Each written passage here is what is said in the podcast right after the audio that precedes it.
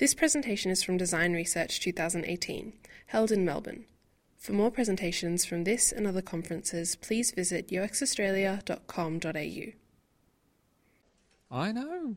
Our next talk is a face that some of you will know well, but Stephen Cox from Westpac. Um, yes, that's him. Hi. Uh, who'll be talking about their journey with, through, and beyond personas. Please join me in welcoming Stephen to the stage.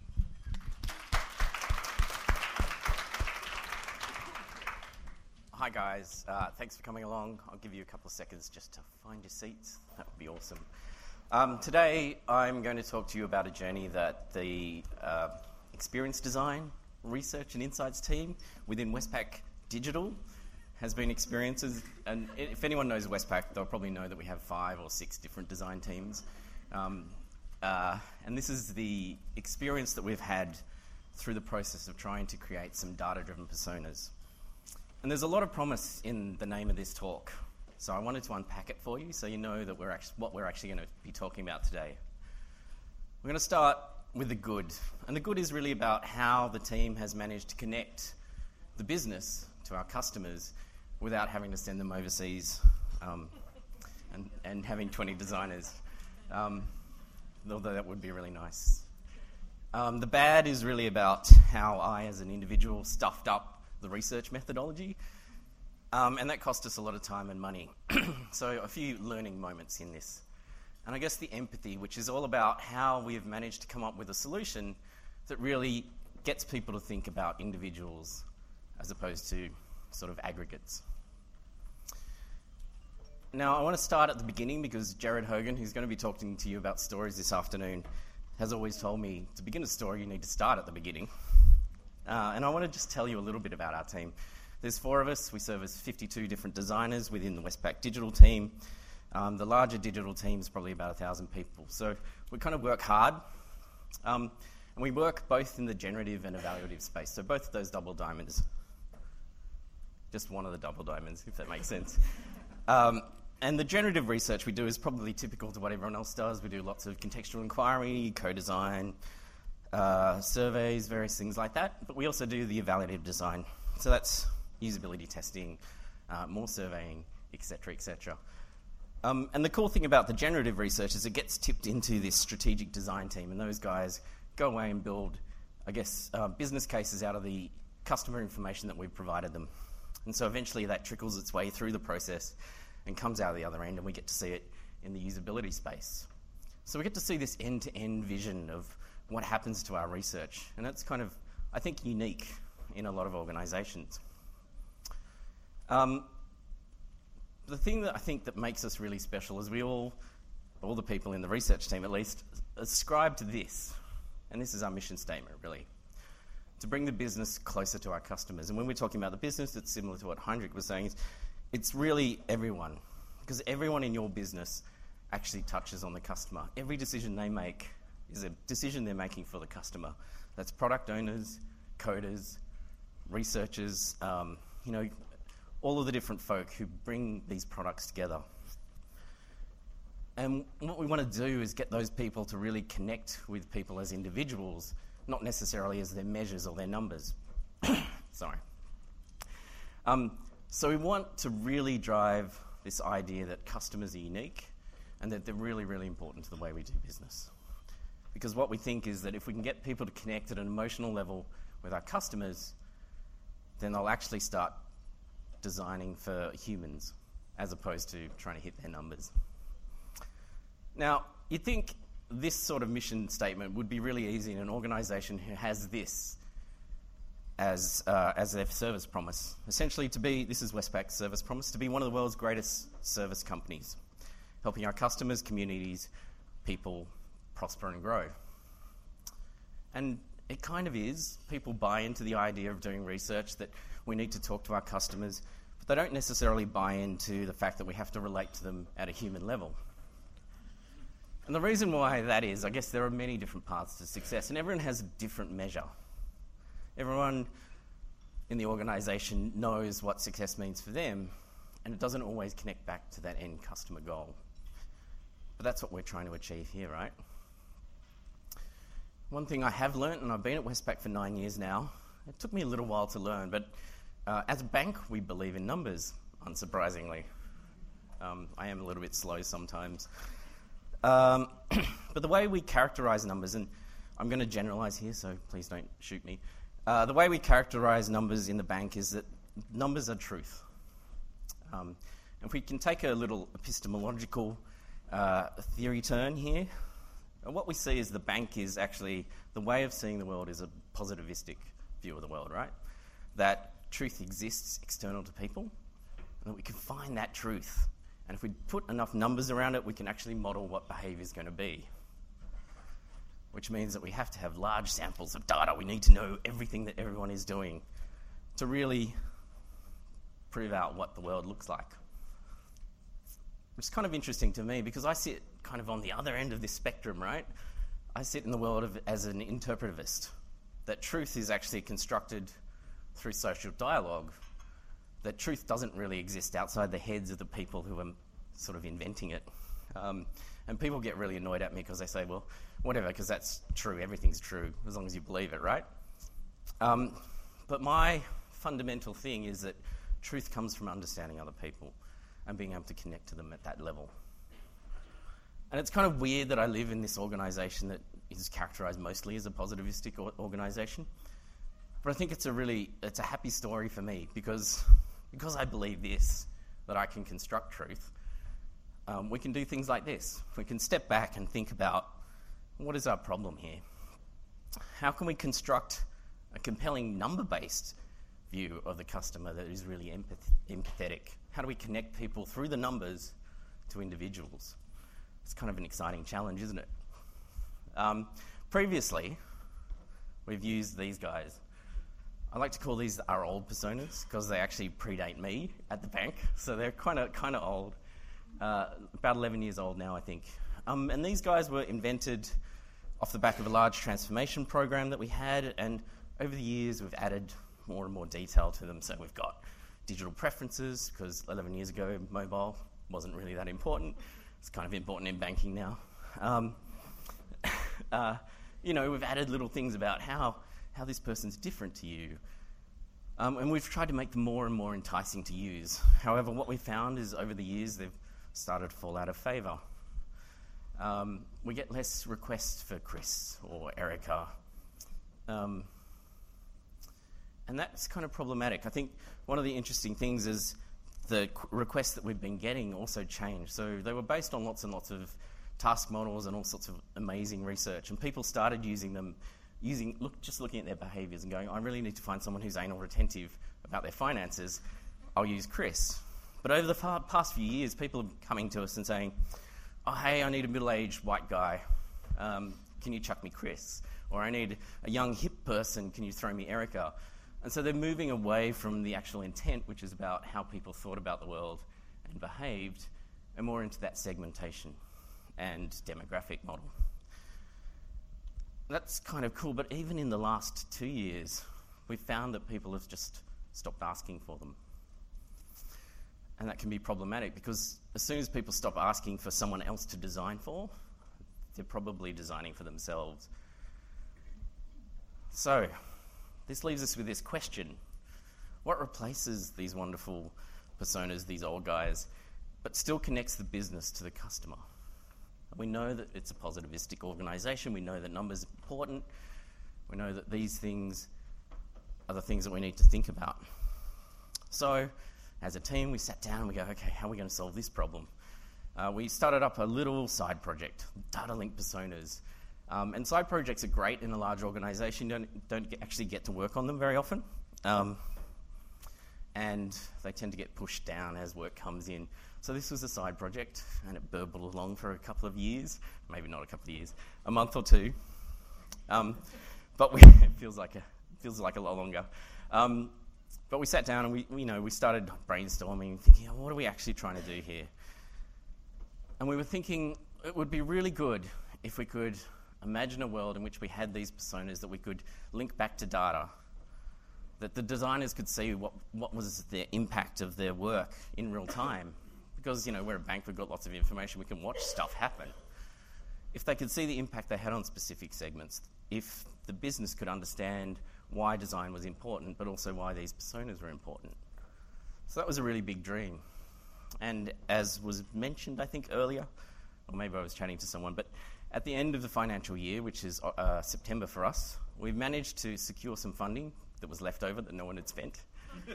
uh, and so we had a big dream. We had this big dream, right? We're going to create these awesome personas. Um, and this is really where the journey of discovery starts. The exciting thing about this is that we had legs. We had to commit to spending this money and spending some time. Uh, so it was no longer a side project that we could just go, oh, yeah, that's happening. Um, it was something we had to do. So, what did we do? We spent a month wandering around the business, uh, talking to all of our different stakeholders and saying to them, what do you actually think are the attributes that make people bank differently? So, we ran workshops with salespeople, we ran workshops with product owners, we ran workshops with solutions architects, and we got them all to write out these are all the different attributes we think actually make a difference to the way people do their online banking. Uh, so, do they have lots of credit? Do they have lots of money? Do they know how to spend their money? Do they know how, or how many products do they have? All of those different things were things that people thought were important. So we came up with a list of 120 uh, dyads, which is quite a lot, really, if you think about it. 120 different things that might actually change the way people do their online banking. Uh, so we had a bit of time, we had a bit of money. We didn't actually have necessarily the brain space, so we hired that in. We hired U1. I, th- I, saw, I thought I saw someone from U1 in here earlier um, uh, to do this attitudinal based survey for us. So here's all the attributes we think are important. What attitudes and attributes make people bank differently is the question we ask them. And it's a wonderfully simple question. Um, and when I look at that question, I think to myself, wow, it's, it's lovely and simple. And if we get an answer to that, that's really cool, right? Um, has anyone read Hitchhiker's Guide to the Galaxy? Well, there's a moment in that where the mice who have been experiment, experimenting using this supercomputer called Earth have asked this question What is the answer to life, the universe, and everything? And the answer was 42. Great. Well, this is one of my 42 moments, I think. The guys came back and they did really, really good work, right? They ran this attitudinal survey, they churned it through all sorts of different data analysis, um, really good brains on it. And they came back and said, hey, we found a solution. I'm like, yes! Ooh, sorry. um, and they said these three attributes, these three different parts of a person, actually represent 75% of the variation in your population. I'm like, oh, that's awesome. So, how much people got help when they were looking for financial service products? How much budgeting do they do? And how confident they felt understanding those financial products? Genius, I'm almost there, right? We've got these attributes. And the guys did a little bit more extra work and they said, this is how they cluster out. We've got six personas here. There's people like the disengaged avoiders who do nothing. They don't budget, they don't talk to people, and they know nothing about financial services. We've got advice seeking budgeters over here who um, do budget, don't know anything about um, financial services, but will seek advice when they need them. I'm like, oh, this is awesome. The great thing is that we actually ran the survey through our internal marketing panel. And you know what that means? It means we can connect those people back into their actual behavioral data. Two months in, and I am a winner. This is a 45 minute talk, so you know that I'm not actually a winner at this particular point in time. Uh, and this, I guess, is where the bad starts to happen. Um, we noticed a little bit of discrepancy between some of the self-reported data and the customer's actual data. So we had to cut those guys out because we thought they were faking their surveys. That's, that's cool, right? Like, that happens all the time. But then when we looked at those archetypes and we pushed them back through our data, we couldn't really find a sensible match. There was no common pattern. Everyone had different numbers of products. They used online banking versus mobile there was nothing that really, none of those variables actually stuck. Right, so um, I'm getting a little bit tense right now because just thinking through this problem. So we, you know, we had this thing. We tried going from the archetypes into the data to find these beautiful linked things that we were going to send out to the world and everyone would be able to use. But it didn't work out though. So we thought we'd come at it from a different direction. We have a guy who sits in a, an adjunct team of ours um, called Data Dave, or Disco, if people like to call him that. Um, and he's really good with numbers as well. So I said to Disco, I said, Disco, go and find groups of people that behave the same way in our data. And so he said, okay, cool, that sounds like a cool challenge. I'll run it through multiple models using R and come up with these amazing spreadsheets. So he came back to us and said, hey, here are some models of how people behave when they use our online services. There are six different groups. I was like, yes. this is so going to work. So,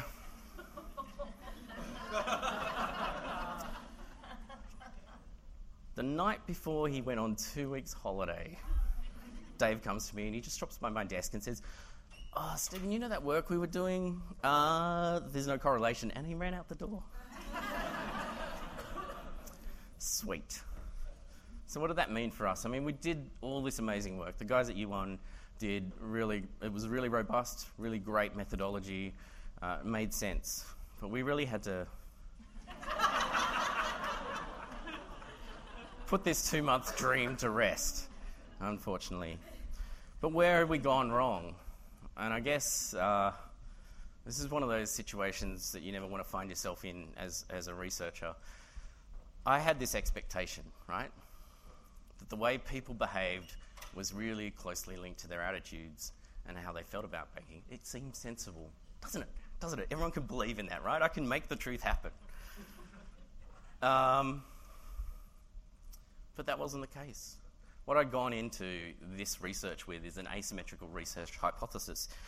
Um, you tend to want to go into research with a symmetrical research hypothesis, which means that if you say something and you get a positive result, you'll learn something. If you get a negative result, you'll learn something.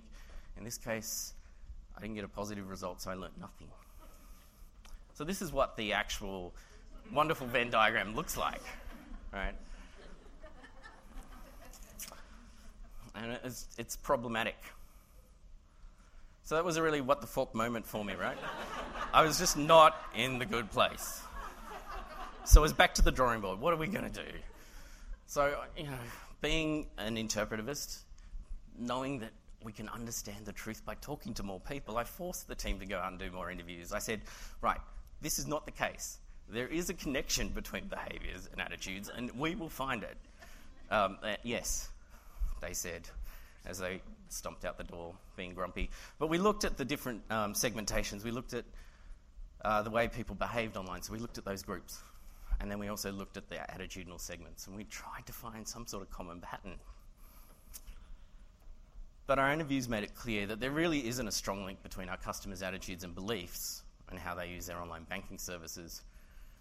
I probably should have known that from the data, and Michelle, our quant researcher, is just smiling at me, just going, You're an idiot. but whatever. I should have known that, right? I should have trusted the numbers. I work for a bank. The truth is in the numbers. Um, but I, I proved it to myself by making people go out and do these interviews. Now, the question is why? Why is there no link between the way people feel about their banking and the way they actually do their banking? Well, it's kind of sad, but in most cases, online banking is a really high functional, low emotional engagement product. I mean, people use their digital banking to get their banking done. You know, I think about that. It's nine years well spent, really. Um, but no one really boasts that they bank with Westpac unless they work for Westpac. No one really says, hey, I got this really cool Westpac Life account which has compartments in it. And you can put your savings away in those compartments. Well, I don't know. I haven't met anyone that does. Um, so banking is really to do banking. Online banking, the stuff that we do every day. We haven't come up yet, I think, with a solution that actually helps speak to some of those more emotional needs. And maybe that's a function of the way we've been thinking about banking. But here's a pickle I'm in. I've taken some money. My boss is in the audience. Um, and we can't see the impact of what people need in the way they use their online banking. But like my dad always said to me, promises are promises and you need to keep your promises. So I was at this point where am I going to pivot to? I've already wasted a stack of money and a stack of time. So I'm sitting at my desk lamenting the fact over a coffee, maybe laced with a bit of whiskey. And Anna Dixon from our team, who's probably one of the most brightest people I know, came in and said, Oh, I've just been to this content workshop, uh, a content meetup. Um, and the ABC guys were talking about this outcome driven innovation stuff, um, jobs to be done. It's really, really cool. You should have a look at it. And I'm like, Okay, I'll try anything. Um, but I also thought, oh, actually, we, we used some of this stuff a couple of months ago to really look at some feature prioritization. It worked quite well. Um, we've since moved on to using a different technique, thanks to Michelle. Um, but uh, it, it kind of worked. It engaged us in a different way because it really related to numbers. Now, if you guys, if you know about outcome-driven innovation, can you just tweet to my wife? Oh, this is my uh, this is my Twitter handle, but just tweet to my wife that I'm okay and I haven't fallen off the stage yet, um, and that the presentation is going well because she's sitting at, in Sydney, just going through the Twitter screen. Um, if you don't know anything about outcome-driven innovation, listen up. Um, this is going to be a really, really quick overview. You can really sum ODI up through this one quote. No one really wants to buy a quarter inch, I don't know what that is, but a quarter inch drill bit. People are actually buying the quarter inch hole. That's Theodore Levitt's take on what this really is. People are buying things using your service to get an outcome. They're not actually buying the service. Does that make sense? Um, so I'm just going to go into this in a little bit more detail. Outcome driven innovation, it's a framework. Uh, underneath that framework, there's a bunch of jobs. And these are the things that people hire your business to do for them. Under those, the jobs can be broken into functional jobs, which are some kind of task, personal jobs that change your emotions, and social jobs, which affect the way people see you in the world. And the really important stuff is this level here the outcomes. What this job is supposed to be doing for them. Um, and there's always a bunch of constraints. In the banking world, we've got regulatory and compliance. Everyone else has other constraints, right? Now, I'm going to try and make this a little bit real. Uh, the job to be done here might be to have clean teeth. Functionally, I want to clean things out of the gaps in my teeth. And the outcome for that will be I want to minimize the chance that I'll get tooth decay. And in the theory of outcome driven innovation, you might have 50 to 150 of these different outcomes for each of these different jobs. From a personal perspective, I want to keep up my appearance. I want to increase the amount of happiness I have with the way I look. And from a social perspective, I want to be able to talk to people without them running away because I've got broccoli in my teeth or something. So I could measure that by looking at the increase in the number of people who speak to me on a daily basis. Now, if you look at these, the really interesting thing is, and, and this model was created by marketers, so obviously it's going to have some level of measurement in it, which is awesome. Um, these things are ultimately measurable. You can tell whether someone is going to have more or less tooth decay. You can tell whether I'm happier or sadder. You might have to run a survey, but these things actually connect back to numbers. And the cool thing is that they've figured out a way you can quantify those numbers, right?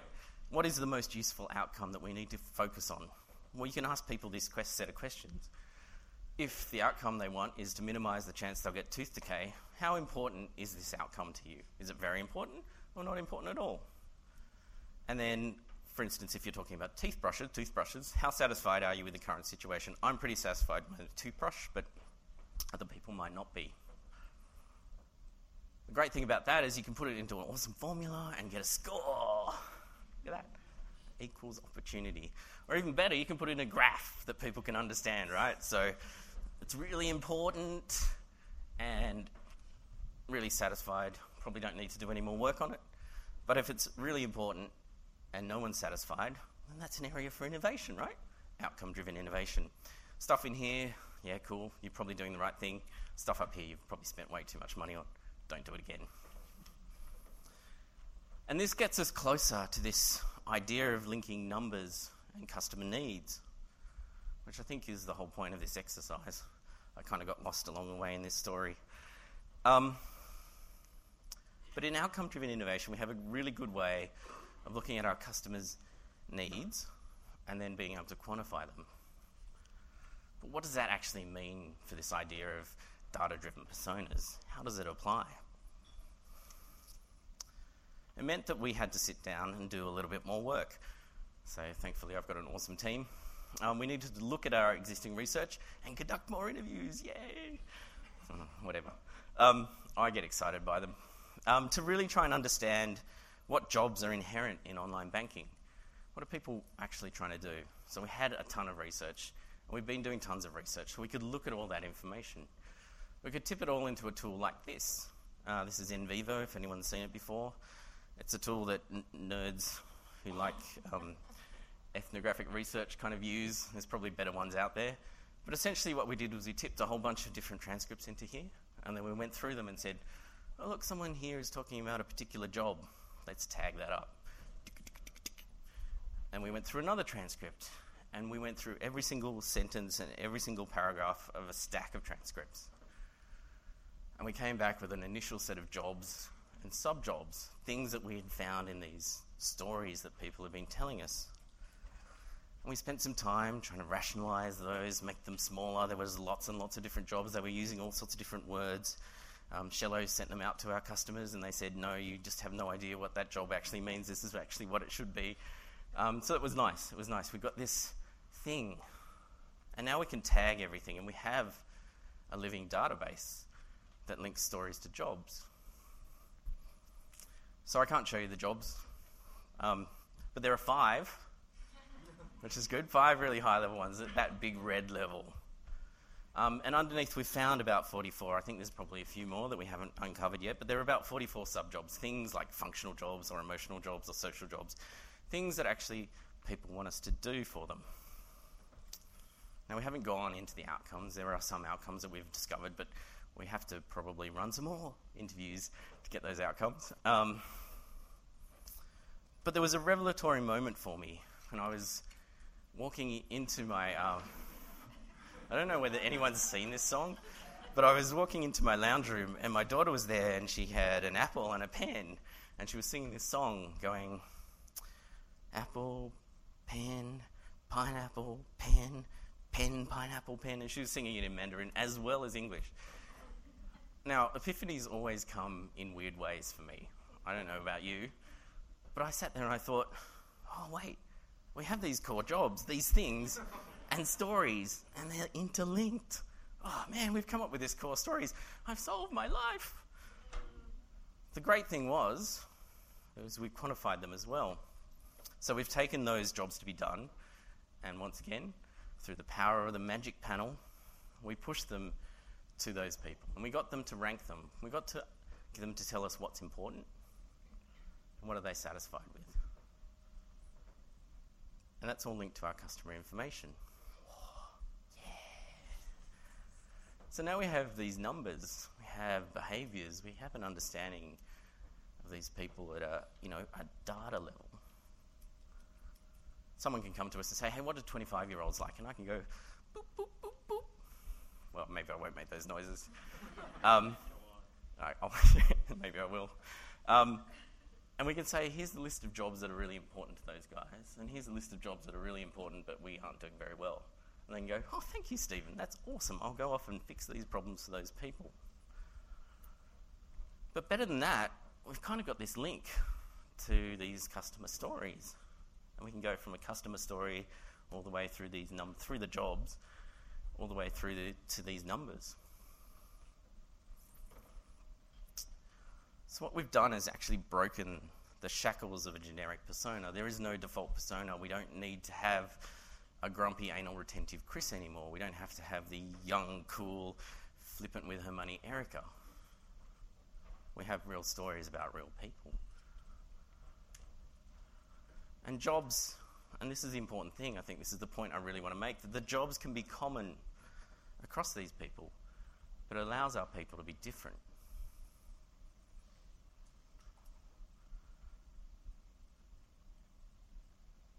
And that was the moment. That was the apple pen pineapple thing. That's, that's what really hit me when I thought about that. And so, what does that look like for our team? Essentially, we built a website. We're in digital, right? So, cool. We built a website. You can go in, you can learn about the different jobs. Um, but you can also navigate to people. You can navigate to their stories. You can understand a little bit about them. But you can always also see direct transcripts of the quotes that come from their interviews that talk about the jobs that they need done. And if you're really excited, you can go from there and go, well, tell me other people who have this job. And you can go back into the job and say, oh, look, there's 15 people that actually have this problem. And if I'm really interested and excited, I can go into the transcripts and I can read about the context of their lives in more depth and more detail. And you can see what this is kind of building up to, can't you? But the cool thing is that we can now add new stories whenever we want. We go out and do an interview, we can go and get that transcript and we can tag it up with all the jobs that we know about people. We can look for new jobs. If we find a new job, we'll have to run another survey just to find out where it fits within the ranking of all the other jobs. But we can also start to flesh out those sub jobs a little bit more. We can look at those outcomes that are actually required to make that job a good thing or a bad thing. And I put this little bit at the bottom because there are endless possibilities for a research team in this world. We get to do tons of research, we get to do quant, we get to do qual, we get to do all sorts of stuff, as long as we can sell this idea, right? But I think the interesting thing for me, it kind of frees us from this tyranny of this idea of one persona for one task for one project. We've kind of flipped the model. We no longer have to go out and do 50 interviews to figure out what are the common attributes of the three people that we're going to pretend that are real to our designers. We don't have to do that anymore because our stories can be as diverse as our customers. And the cool thing about that is that we can be more inclusive. So we've gone out now and done interviews with Aboriginal and Torres Strait Islander people, people who have English as a second language, people with disabilities, all sorts of different real life stories have been incorporated into this database. And I know that sounds kind of extractive, but what we're really trying to do here is connect people at a visceral level the real lives of our real customers. And our customers can speak how they want to speak. We have a real human connection all the way from the data down to those stories. And so when someone comes to us and says, hey, we need to change the way we do transaction checking, can you tell us how to make that better for people? We can say, well, for sure, you just need to do these things because we've got a big thing of backlog of you need to fix all these things to make transaction checking better. But we can also do this. We can say, I want you to read these two stories. Escalante Dale, not, not her real name or gender, um, and Escalante, when we went to visit them. Uh, sorry, we randomised a lot of stuff when we when we were playing back stories. Um, when we went to visit them, uh, is one of the most organised people I know. Uh, moves money from one account to another every day. So she he um, doesn't have to um, pay fees, but also optimises the amount of interest they have. And then Tonya Collingwood, on the other hand, has struggled with addiction all of her life, and one of those addictions is spending. Now, they both have the same problem. They both need to know how much money they have, but they have really different intents. And that's the important thing here. If we can get people reading these stories and connecting to the difficulties and the context in which they're trying to solve these problems for people, we're going to get more human design. We're going to get more people connected to the real people behind the numbers. And I guess that's where I want to start to wrap it up. And I know this is supposed to be a 45 minute talk, so I've obviously missed something along the way. But what we've done is we've created this database of real needs that are quantifiable, with real stories that are connected at a human level, that also have real diversity in them. And we can talk to the business, our positivistic business, through the numbers. We can say, these are the problems you need to solve for these people, and here's a whole bunch of people that have those problems. They're not demographically necessarily what you're looking for, but if you solve this problem for this person and this person, then you'll be well on the way to actually creating something that's real for people. So it's been a long journey, a year and a half, and I did stuff it up along the way. What have I learned? I guess the first thing for me is really to understand your worldview and how to use it. Um, I mean, how you can work with others to uh, change their perception of what's real and what's wrong. Um, and maybe that's just me being an interpretivist, that I believe that I can construct the truth. But I do believe that if you can align your thinking and the things that you think are really important to the way other people are thinking, that you can have a real impact in an organisation. Second thing is uh, something that I don't really want to dwell on. Uh, never do any research with an asymmetrical research hypothesis. Just don't do it. It'll waste time, it'll waste money. Your boss will think you're an idiot. Um, all those things. And lastly, and this is just because of my worldview, I think, I want you to try and connect the reality of your customers with the numbers that they represent, because it's a really important thing, particularly if you're in a large organisation that really believes in numbers. So what, are you going to do to break down the barrier between the number and the person, and the number and the feelings those people have about the stuff that they're doing every day with you? Um, and if you can spread those stories far and wide, then you're going to get a massive change in the organisation. People will start caring about real humans. Um, and, you know, there are obviously other ways of doing it, Heinrich, wherever you are. Um, but this is one way that's worked for us. Now, there's a bit of a postscript here, something for you guys to ponder. Um, Dave just recently went on holidays again, and just as he was about to walk out the door, he comes to me and goes, Hey, Stephen, you know how we did that survey with 2,000 people and we asked them about what jobs were important to them? Uh, well, I've been messing around with some models, you know, um, and I found some mathematically real clusters.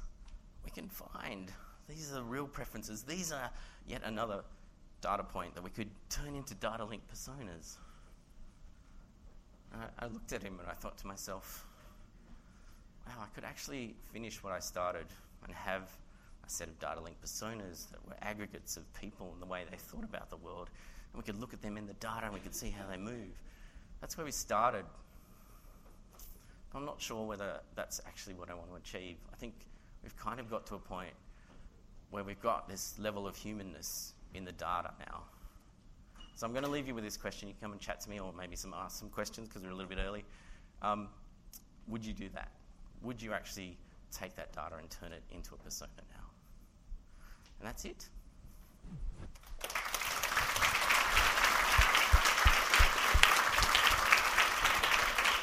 Thank you.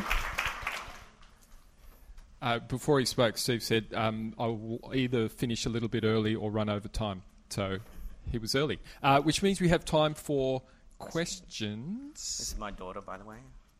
Anyone that. She's been in all my um, presentations. Does anyone have a question for Stephen? Oh, At the back. Peter, hang on.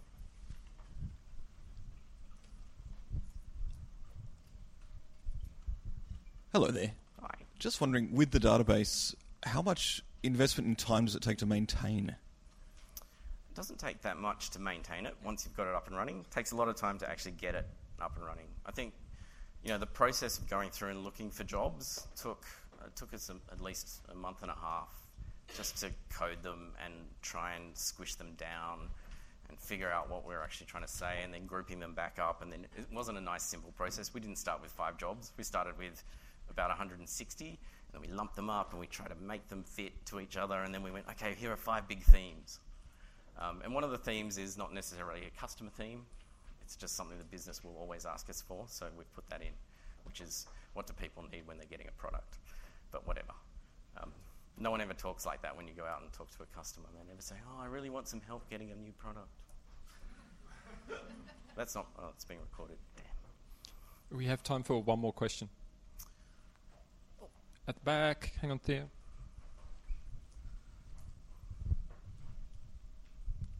What's changed since you've been able to build these personas? Or What's changed? Um, we're still really at the process of rolling these out. So the website's only just been launched.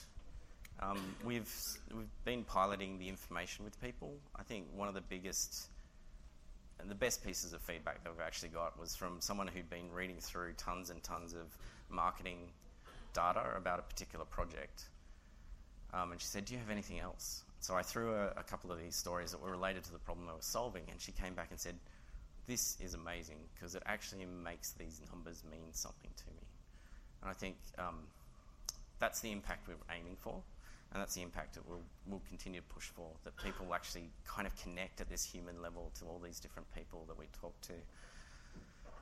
Uh, yeah, so we're kind of at that beginning of the rollout phase, but everyone that's touched them, used them, uh, they're kind of excited by them. And you'll see some more examples of how we've been using those stories and jobs to be done um, when Jared does a presentation this Arvo. Thank you, Stephen. Thank you.